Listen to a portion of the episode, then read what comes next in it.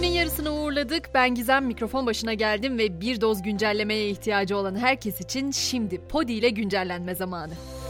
Başkent gündemiyle başlayacağım. Zira hepimizi özellikle bizi çokça ilgilendiren bir haber bu. Basın, sosyal medya ve internet haberciliği düzenlemesinin ilk iki maddesi meclisten geçti. Buna göre basın kanununun amaçları arasına basın kartına ilişkin usul ve esasları belirlemek de eklenecek. Ayrıca internet haber siteleri de süreli yayın kapsamına alınacak. Günlerdir konuştuğumuz ve içimizden o yarayı bir türlü atamadığımız ve belki de hiçbir zaman atamayacağımız Onur Şener cinayetiyle ilgili yeni bir gelişme var. Çalışma Bakanlığı müzisyen Onur Şener cinayeti sanıklarından ikisini kamu görevinden uzaklaştırdığını duyurdu. TUSAŞ da şüpheliler arasındaki mühendis çalışanın iş akdini feshettiğini açıkladı.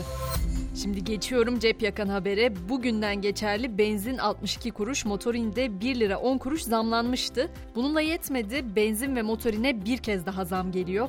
LPG'ye ise indirim yapılacak. Yarından geçerli olmak üzere benzine 74 kuruş, motorine 1 lira 39 kuruş daha zam gelecek. LPG'ye ise 76 kuruş indirim bekleniyor.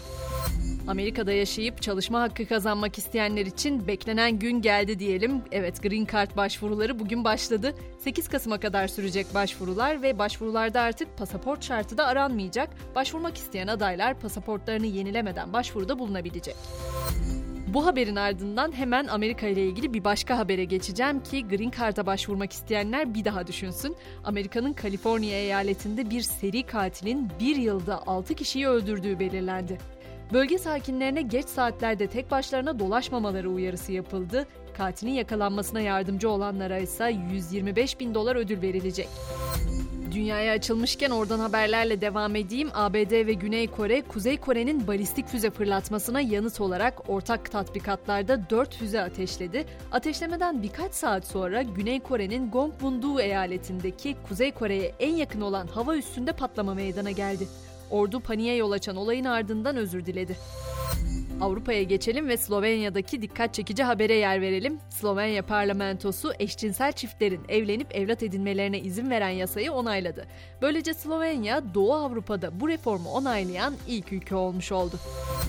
Şimdi vereceğim haber uzunca bir süre tartışma yarattı. Tesla CEO'su Elon Musk Twitter'ı satın almak için teklif ettiği anlaşmayı sürdürmeye karar verdi. Biliyorsunuz önce aldı haberleri yapılmıştı, sonra vazgeçti denmişti. Şimdi bu anlaşmayı sürdürme kararı çıktı. Şirket Musk'ın hisse başına 54,2 dolarlık teklifini kabul ederse davayı geri çekecek. Hollywood dünyasına dalmazsak olmaz boşanmalarıyla tüm dünyayı şoke eden Angelina Jolie ve Brad Pitt çifti her ikisinin de sahibi olduğu bir şaraphanenin satışı nedeniyle yeniden davalık oldu. Jolie'nin bu dava kapsamında yaptığı bazı açıklamalarsa tüyleri diken diken etti. Çifti boşanmaya götüren olayı detaylandıran Jolie, Brad Pitt'i hem kendisine hem de çocuklarına şiddet uygulamakla suçladı. Pitt ise alkolle ilgili sorunları olduğunu kabul etse de çocuklara yönelik şiddeti her zaman reddetti.